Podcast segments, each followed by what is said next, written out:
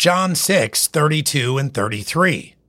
Then Jesus said unto them, Verily, verily, I say unto you, Moses gave you not that bread from heaven, but my Father giveth you the true bread from heaven.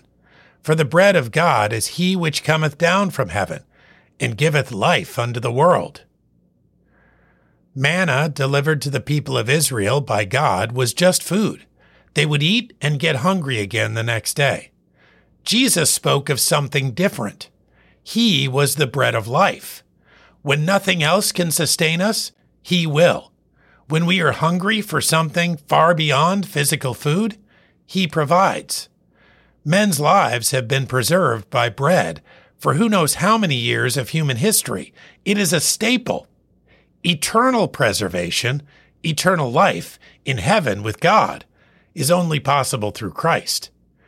As the people murmured against and lodged complaints about manna, so too will they speak against Christ. But without him, no man can have life. John 6, 32 and 33.